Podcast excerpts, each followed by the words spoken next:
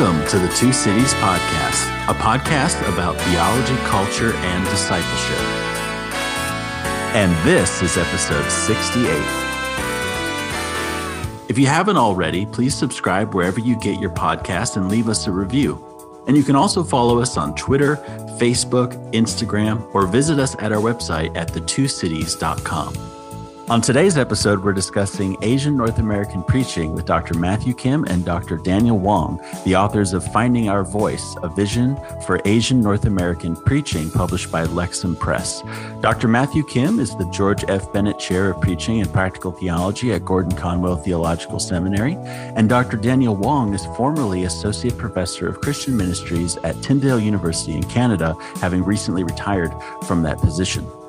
Team members on the episode from the two cities include Grace Sangalang Ng and myself, Dr. John Anthony Dunne. So, in this episode, we're kicking off our series on cultural identity. And the goal of the series is really to highlight how our cultural perspectives contribute to how we think about theology, and that we shouldn't imagine that we can set aside our cultural influence before we look at the Bible, and that shouldn't be the goal either. We all read the text from a particular standpoint, and those of us who preach all preach from that standpoint and into a particular context. So, this episode is a really great place for us to start this series because it helpfully illustrates this from a particular Asian North American perspective and also deals with these foundational issues of hermeneutics and, and homiletics. What do you think of this conversation, Grace? So I really enjoyed this conversation, um, especially thinking about how it's currently May and it's the Asian American uh, Pacific Islander Heritage Month in celebrating Asian American um, heritage. I think this episode fits um, really nicely in um, empowering Asian North Americans to embrace their bicultural identity um, so for me as an Asian American woman, I really enjoyed um, talking with them and hearing their perspectives, being able to bridge that those two identities together and seeing the value of them, especially like you know after Atlanta and the rise of anti-Asian discrimination. I think just being able to empower Asian North Americans, Asian Americans, and Asian Canadians during this time and seeing how their perspective um, is valuable and can help them, um, you know, read scripture in a unique way that contributes to the global community, I think is really, really helpful. Another thing I really appreciated from their conversation is just how honest they were in sharing their own personal stories. And yeah, I think just that transparency uh, is really valuable um, as they're the ones training other preachers um, to be honest with their stories and showing how uh, they are fully loved by God in their bicultural identity. And here's our conversation with Dr. Kim and Dr. Wong.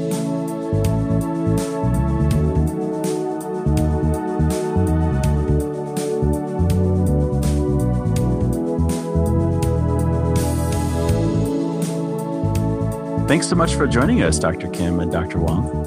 Thanks, John and Grace. Thank you. Thank you for the invitation. So, how about we begin by asking the two of you about what inspired you guys to write a book on Asian North American homiletics and hermeneutics? It was probably, I'd say, 17 years ago, uh, where I thought of the idea of uh, writing a book on English speaking second, third, fourth generation Asian Americans. And so I had this idea to to work on this project as a doctoral thesis, and my supervisor um, in Scotland basically said, "That's too broad. You can't do that. You got to narrow it down." So for my doctoral studies, I, I focused on second generation Korean Americans, but I thought one day I want to write a book on Asian North Americans and especially second and third multi generational uh, Asian Americans. And I thought I, I don't really want to do this by myself who could I partner with uh, on his journey? And I didn't even know Daniel Wong at the time, but but a few years ago, uh, I, I, had learned of uh, Dr. Wong, and I thought he's someone that I think with pastoral experience and and, and insight into homiletics, I think he write that book with me. So a few years ago, I, I approached Daniel, and we had never met before, mm-hmm. and I asked Daniel if he would partner with me on this book? And he said, sure. So that, that's where it started. Great. I was very glad to receive that invitation. I'd already done some study and some uh, seminars in this area. And uh, I've already also read some of uh, Dr. Kim's material. So very glad that he reached out and uh, invited me. Yeah, so thanks so much for joining us, uh, Dr. Kim and Dr. Wong. Uh, we're really happy um, to have you. And so, how would you describe an Asian North American hermeneutic? Or can you even explain what Asian North American means? Because I don't know if mm-hmm. everyone is familiar with those terms. Uh, in terms of the the terminology, uh, a lot, especially I'm I'm originally from the states as as well, and so we usually talk about Asian American, but uh, often that excludes uh, Canada. And so for more than half my life, I've been uh, serving in Canada, and so some of the nomenclature that's been used is Asian North American, basically to include U.S. and Canada. I know that some have critiqued that and said, well, it does it include Mexico or other places? But predominantly, um, the US and Canada is when we think about, and most of the uh, research on Asian North Americans. As I was going through seminary, I was uh, trained, like, like most people, uh, by uh, Western white uh, hermeneutics professors. And during seminary, I was thinking about what does it look like for someone who looks like me, who's bicultural, to go through this process of biblical exegesis. And not that I've come to disagree with what my white professors were teaching me, but I really was thinking through how do I include both the Asian side of who I am and also the American side of who I am into this process of hermeneutics. So uh, I went through this uh, mental journey, the spiritual journey of how do I think about this more intentionally? And that led me to think about a bicultural hermeneutic, meaning I, I need to know what the original author said to that time and place, but then taking that additional step of thinking through how do I, as an Asian American, read this text perhaps differently from someone who's white or of a different race or ethnicity. And that's what led to a what we want to call bicultural hermeneutic, thinking through the the American side of who we are or Canadian side of who we are, but then also thinking about our Asian or Chinese or Korean or Filipino or whatever uh, uh, ethnicity we are, thinking through that side of who we are and and combining it. So taking that extra step of thinking through uh, how do I read this as an Asian person, but how do I also read this as an American or Canadian? Can you give us some examples of where that bicultural situatedness uh, lends itself to the task of interpretation and in, in a particular uh, place in Scripture? Sure.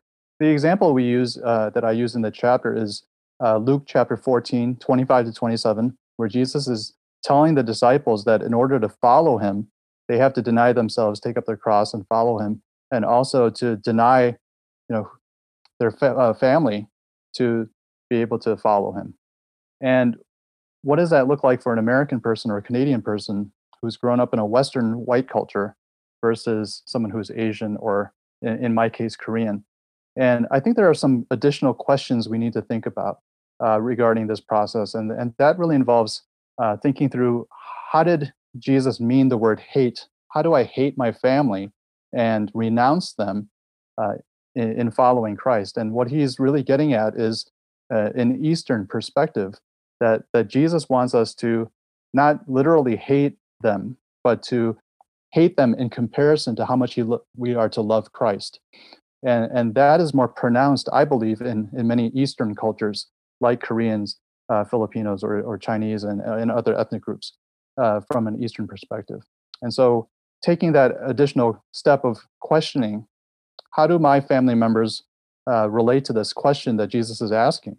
And, and how do I, as an Asian person, also think through these additional qualifiers of what does that mean for me? Do I re- really hate them? Do I, how do I abandon my family when family is such a integral part of, of Asian uh, community life?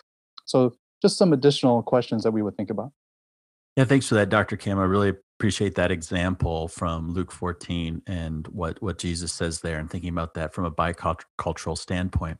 You know, when I lecture on the genealogy of Matthew, uh, which is is quite uh, scandalous in in some ways. Uh, we did have a, a, recent episode with Jeannine Brown where we kind of talked about the uh, the scandal on this this podcast a little bit. But one of the things that I, I like to do with students, I like to show them this quote by Justo Gonzalez, who uh, talks about uh, the genealogy from his perspective, what he regards as a unique advantage uh, as as a Hispanic person reading the text. And what he points out is that you know, when you read this scandal, we might be sort of shocked, perhaps, to think like, how could the Bible contain this sort of information? But what he says, again, from his distinct advantage that he has as a Hispanic reader, he says, you know, our own cultural history points to all kinds of problematic aspects. As, as he says, our Spanish forefathers raped our Indian foremothers. And he points out how when, when, when Hispanics read these portions of scripture that, that can so scandalize us, it's just sort of par for the course. This is, this is uh, what, what we would expect, both of our own history and from biblical history. And I think it's uh, kind of important to juxtapose that with a lot of what's going on in uh, kind of broader American culture, where there's this idea that you can't really say anything negative about American history. You kind of have to either say that it's the greatest country in the world and you know it has this wonderful history and it's you know God's gift to the rest of the world and all this stuff. And if you say anything less than that, then you hate the country, right? And I, what I love about the genealogy of Matthew, what I love about Justo Gonzalez's quote is he really is saying, you know, it can be both. We can acknowledge these things. And when I think about that unique vantage point that he mentions i'm curious to know what sort of unique advantage would you say that asian north americans have when they come to scripture? I think definitely the the idea of um, the meaning of uh, like honoring parents and how does that play out in the asian north american uh, context. I wrote my uh, master's thesis on honoring parents and so i got a great chance to go through an understanding its use in the Old Testament and uh, also as it moved into the, the New Testament and all the implications of that. So I, I think that's one of the one of the key things that we can think about, particularly from the, the Asian North American perspective. I think there's a, a real opportunity for us as Asian Americans to to be able to see scripture through this dual lens. And, and what I mean by that is there are moments where I read scripture where I'm tempted to hate myself. Uh, I'm tempted to hate being uh, an embodied, visible minority in America, especially in light of all that's been said politically about the China virus. Uh, and as an Asian American, struggling even in my own town, uh, in this predominantly white town sub- suburb of uh, of Boston, uh, it's been hard it's been really hard to, to not question God and not question why did you make me Asian versus just completely white American. And, and there's an advantage, I think, here for us to be able to see that Jesus, when, when you think about the life of Christ, he was uh, ostracized, he was hated, he was questioned. There, there are so many uh, areas where we can find resonance with Jesus's life. He was minimized even in his own town of Nazareth he was looked down upon, uh, and yet he kept going with the mission, with the Father's mission. Uh, there was nothing that was going to stop him from fulfilling the will of God in his life. And I want to uh, embolden. I want to embolden Asian Americans in this season, where we can have uniquely the, the best of what America has to offer or Canada has to offer. And yet we also have this embodied state where currently in our political and uh, cultural climate, we're going through various hardships. But don't let that stop you. You you can use that to your benefit uh, to be able to basically take your experiences and and see how you've been marginalized, and then take that to those who are also marginalized in other racial ethnic communities. We can identify with other minorities better than some other people can. And so don't let uh, the hardships of our current struggle stop you from em- embracing who you are fully uh, as bicultural people. And so I, I, see that as a huge advantage. Uh, I can fully identify with having American pride, but then yet, yet I can also identify with uh, an immigrant or a refugee, someone who doesn't look like they're from here. I can identify with that, and that gives us a, gives us an additional lens through which we can understand theology who God is, who God has created us to be, uh, in made in the image of God, and I can uh, take my uh, difficult experiences and empathize and console and comfort those who are going through hard times uh, for people who are also marginalized. And so that that's one of the advantages uh, I think of being a bicultural person is that we can have uh, the best of both worlds. We can also identify with the least of these and, and to make something positive uh, out of what God is calling us to be and to do. I think a lot of Asian North Americans, um, we do wrestle with our identity and just understanding kind of where we fit in the world because we take up this kind of in between, like liminal space um, between cultures. So, how does a theology of incarnational duality help Asian North Americans understand their own bicultural or multicultural identity?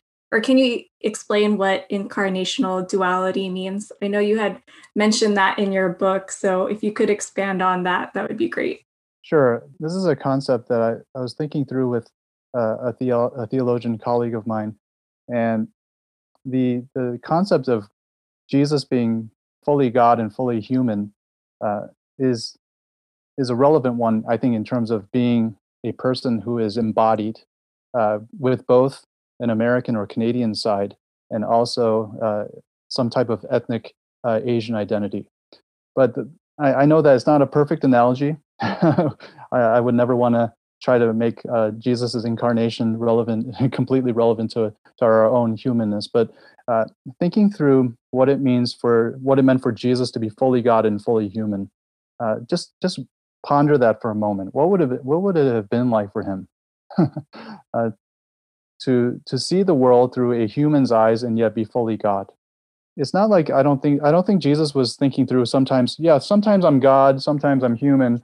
No, I, he was fully both, and taking that same kind of mindset as Asian Americans, we can look through the through, through the world. Sometimes I, I see the world through uh, through the eyes of an Amer- of an American. Sometimes I, th- I see it through the eyes of a Korean uh, ethnic person, and yet I'm never one or the other. I'm always both. And when we lose sight of that, there's going to be probably one identity that dominates our mind. And as we read scripture, my hope is that we don't only read through one lens that we see the fuller picture, the, the both, both sides of who we are. Uh, this is also uh, an added complexity if a person is biracial uh, or multiracial. I don't think that person segregates in his or her mind. Uh, I'm American now. I'm uh, Brazilian one one moment, and I'm Chinese another moment. Uh, that person is fully embodied in all ethnic identities, cultural identities at the same time. And what that means for the preacher teacher is that person will take the extra step to, to think through who am I fully? I'm a Christian, foremost, but then I'm also an American. I'm a I'm Korean in my case. And in that environment of studying the scripture, I'm going to be able to ask those additional questions that I might not ask if I were only thinking through an American lens. Uh, and so that's that's what we're trying to uh, encourage preachers to do is to think through how do I, who am I fully in my embodiment, but also how do I take that next step uh, to consider both sides of, or, uh, or in some cases, a multi-dimensional side of who I am. So that's where incarnational duality, I think the concept of it helps uh, people who are bicultural or multicultural. I think one of those uh, perspectives or that that we bring to this is that because we're visible minorities, we are always very conscious of our otherness or Asianness. And entering into a room, we kind of think who's like me, who's unlike me. And as you were talking about those that are, know, multiracial, it's not only who you think you are, but who do others think I am? And of course, those dynamics are are very multifold, and uh, they shape uh, they shape us. And again, you know, who we are in Christ is is so important. But we are as Christ incarnated, you know, as a Jewish person in a certain time in a certain place, we ourselves are with our experiences uh, have come to uh, be God's person in this time in this place. Yeah, thanks for that. And then also just looking at the importance of this book um, in a broader sense. How does understanding Asian North American hermeneutics and theologies help the broader church in their understanding of Scripture?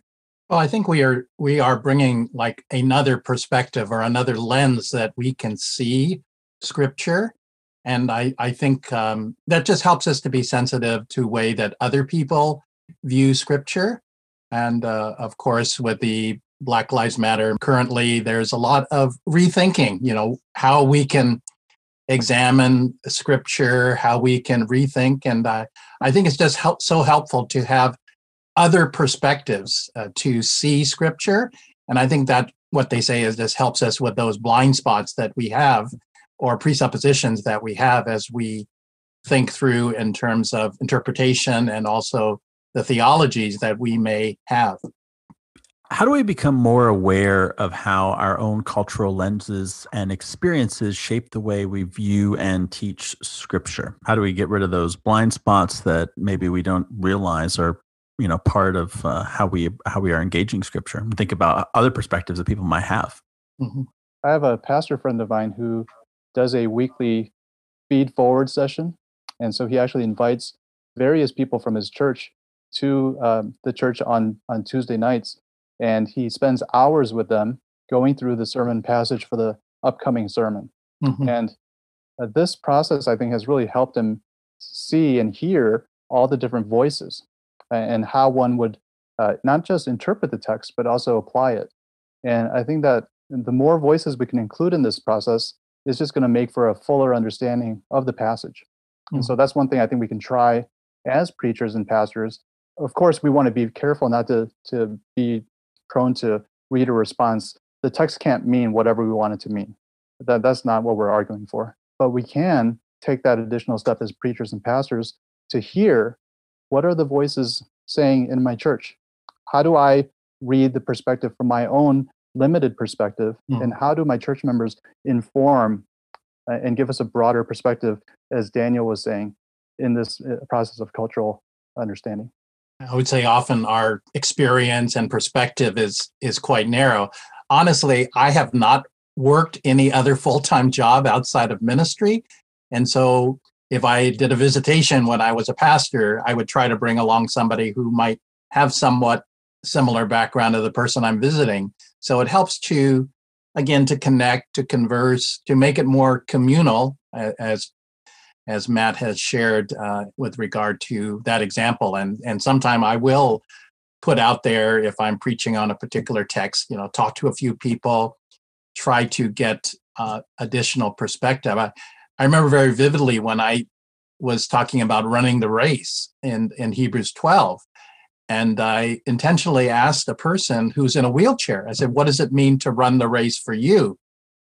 And he said, Let me think about it when he got back to me, he said, uh, My friend was in a wheelchair race.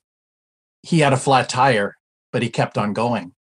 And you know that opened a whole new realm of thinking about running the race. And I used that in the sermon.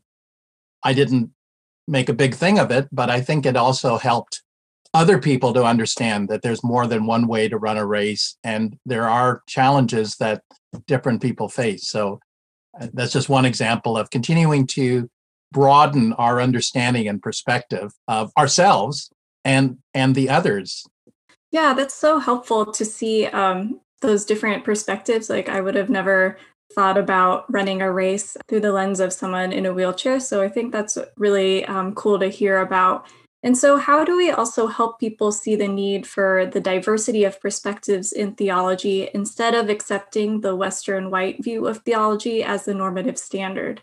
I know, um, Dr. Kim, you had mentioned that most of your training was in this Western white hermeneutics. And so I was just wondering how would we help people see the need to look beyond that? Yeah, it's, it's really a tricky question because I'm not and Daniel's not we're not arguing that white people are wrong. and I don't I don't want to give that impression. And I don't want people to think that we're being uh, overly um, hyper Asian in, in, our perspective. What we want to do is just provide uh, another perspective. Uh, and and again is similar to we, uh, what we were talking about what we were talking about with hermeneutics. We want to be able to help our uh, pastors and, and theologians and biblical scholars to see and i think we naturally do this for for some of us is to to try to get out of our own uh, perspective only. And so i want to be able to see uh, and consider how would a female uh, read this text differently from a male uh, I would do the same process when thinking through people in my church. If I have African Americans in my church, why wouldn't I take that extra step to think about what are some of the challenges theologically with this passage and, and how, how might a, a black person or African American person in my church read this uh, passage differently from myself? And so if we are uh, constantly just looking through our own lens and not considering anybody else, we're going to miss out on all of our church members who are different from us and we're going to forget about those who are on the margins and those who are different from us. And so that's why I think it's really critical that we, uh, mm-hmm. as, as, biblical theologians and, and, scholars and pastors, think about the wider church, the global church, and as well as people in our context who may not naturally come to mind.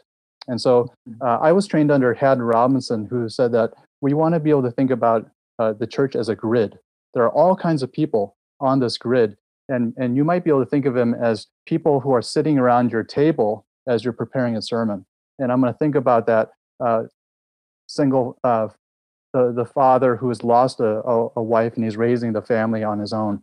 Uh, i'm going to think about uh, that um, puerto rican american family uh, who's different from from me. And and going around that table uh, the preacher is going to be able to see that there are other people who understand god differently who've had different experiences and that is uh, not wrong, but provides a, a, broader picture of the church, and, and that's what we're we're hoping to accomplish through this study. Yeah, I think that uh, oftentimes we uh, we tend to reach for those same commentaries that are our favorites or we're most comfortable with, and I think this is uh, the new day that we can start looking at potentially resources that are coming from uh, like from a women's perspective or from different parts of the world or different other uh, perspectives. And again there's a there's a dearth of material that's that's available but i think that there is more that is coming. Um, i remember one uh, person um, daniel Ng who uh, wrote a paraphrase of uh, honor shame paraphrase of james. It's a little booklet that he put out and i i thought that was very uh, interesting to take a look at, at least from his perspective, because I'm I'm not always so familiar with that as well, but at least there's another way of of uh, in that case a paraphrase for uh, in in this way was an honor shame paraphrase. Yeah, Daniel is someone who went to Talbot with Grace Sinai. And uh, speaking of, yeah. of honor shame, um, I wonder if, if you, you, could say a bit about how the topics of guilt and shame uh, mm-hmm. affect how a sermon is preached to Asian North Americans. Mm-hmm. Well, I think the first place to start is um, a, a, little bit. I know uh, Matt does that in his cultural intelligence book of doing a bit of introspection, even to think through our journey, because oftentimes when we speak, we speak out of our own experience. So if we are in a place of of uh, shame, uh, in a sense, which it's it's not uh, true biblical uh, guilt, but it is a place of just feeling bad about yourself because you didn't achieve like what your parents expected you, then that type of place is is a it's a hard and a difficult starting place. So understanding ourselves, seeing who we are in Christ, and then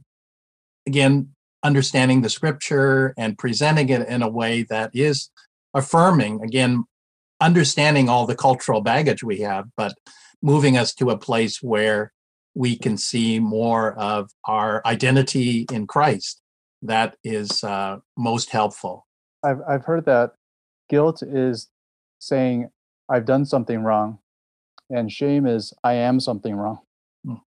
I am the problem. And I think that as we read scripture through those two different lenses, I think we should do that regularly. What is the sin that's committed? But then what's how do I feel about myself as a person and as a sinner? I think those are two different things. What my actions pronounce about me and who I think I uh, of my who I think I am in terms of my identity. Uh, and for Asian North Americans, I think that we can posture ourselves as preachers to do both. Right? Think about uh, what is the sin and what is the guilt uh, that the Holy Spirit places on me for the fact that I have sinned and grieved the Spirit, but then also thinking through now that I have uh, identified myself as a sinner, how does that make me feel? How does that put me in terms of my relationship with God?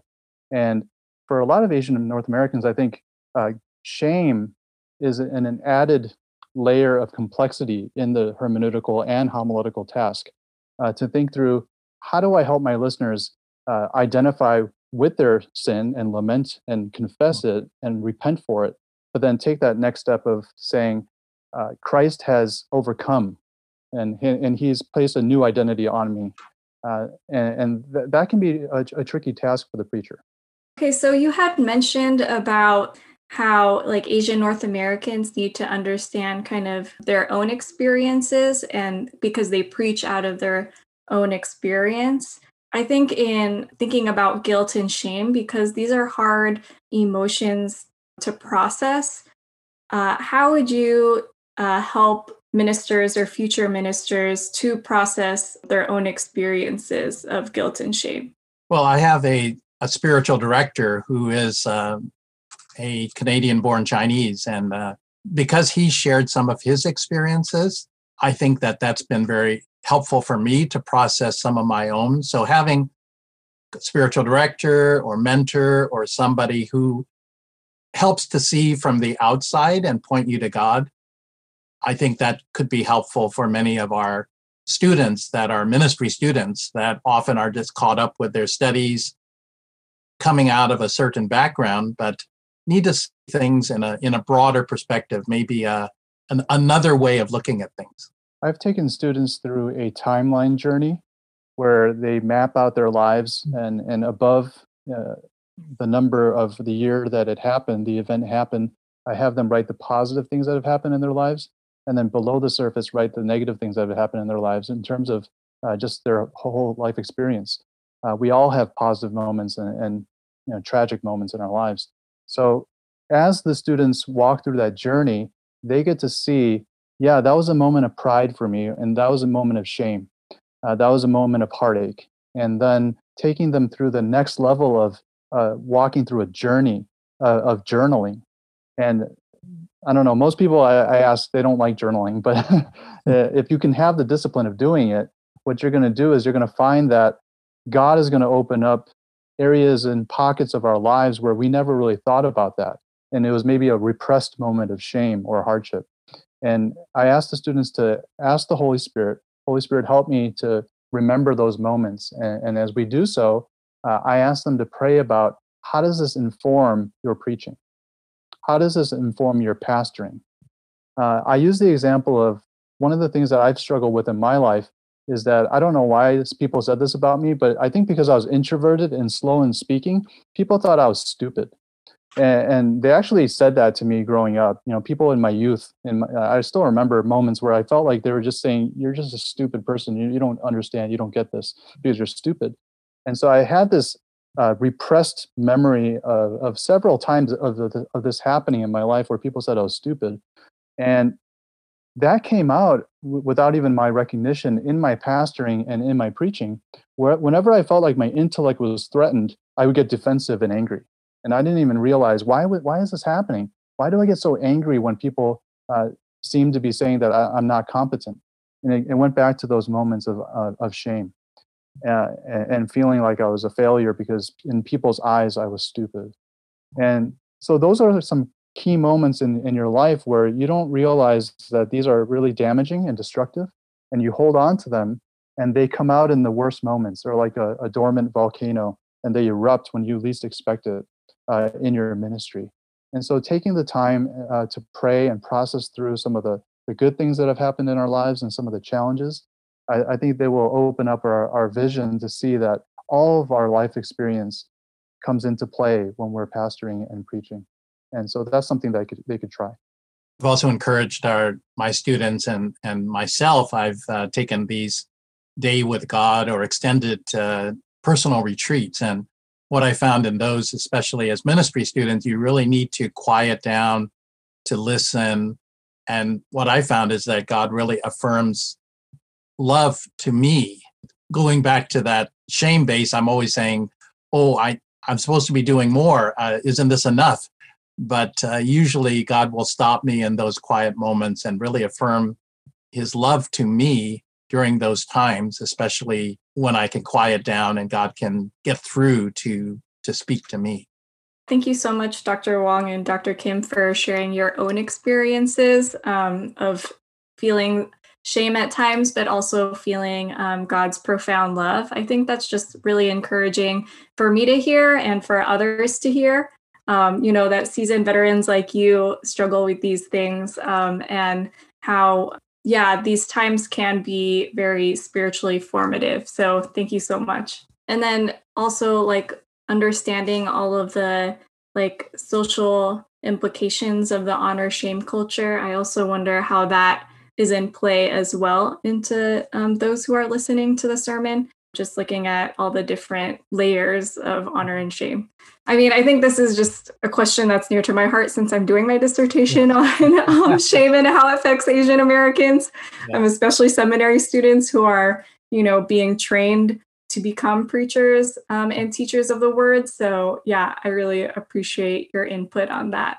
Um, and so, what are some practical suggestions you have for Asian North Americans to help find their voice in their preaching?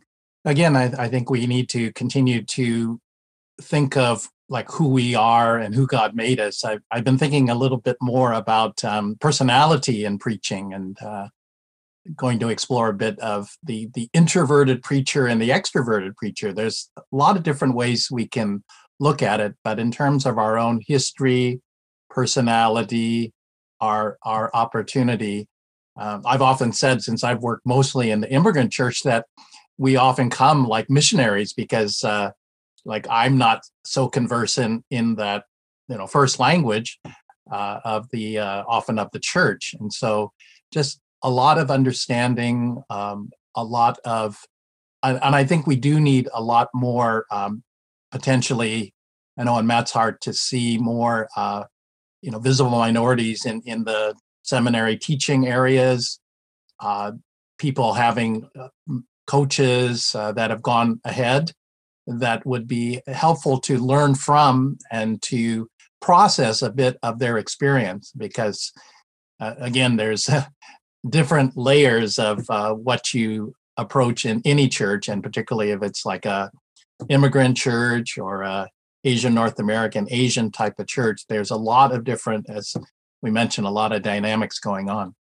I remember when I was pastoring in Denver, Colorado, uh, some of my church members would come up to me and say, "Why do you have two personalities?" Hmm. I was saying, "What do you mean? What do you mean by that?" And they would say, because I was an introverted person, they would say when when we're one on one or one on two, you come off as just bland and you don't have much personality. You don't know how to ask questions. You're socially awkward. But when you come to the pulpit, you seem like a completely different person. You're you're alive. You have you, you tell jokes. You're you're mm-hmm. actually a little bit humorous and you you engage with people well. Uh, why is why why the split personality in some ways?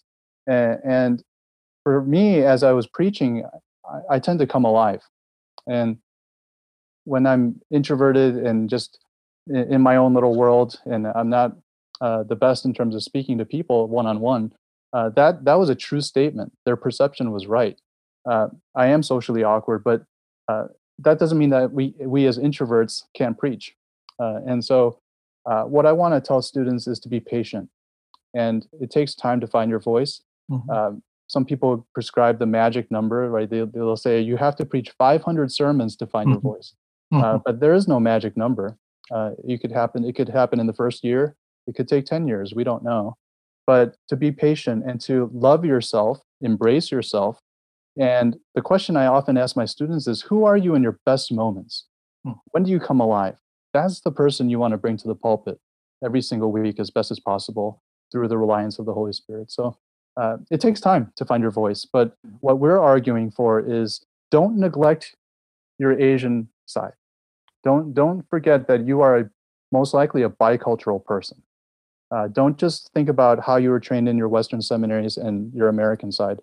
Uh, when you do that, you're losing sight of that key component uh, of being a bicultural person. And so that that's the hope. Well, thank you so much, Dr. Kim and Dr. Wong, for for joining us. Really appreciate hearing about your work and, and about the book and, and how the two of you are emboldening uh, Asian North Americans to to preach, to find their voice. It makes me especially think about how there really is no such thing as unhyphenated theology, unhyphenated preaching, unhyphenated anything really. That we all have our own cultural standpoints, and I, I just appreciate drawing attention to that and having us to uh, causing us to reflect on that a, a, bit more, whatever our cultural backgrounds may be. So just thank you so much for, for joining us and being part of this podcast. Thank you so much, Dr. Kim and Dr. Wong, for joining us. We really appreciate having you on. Thank you for the invitation. Thanks for having us.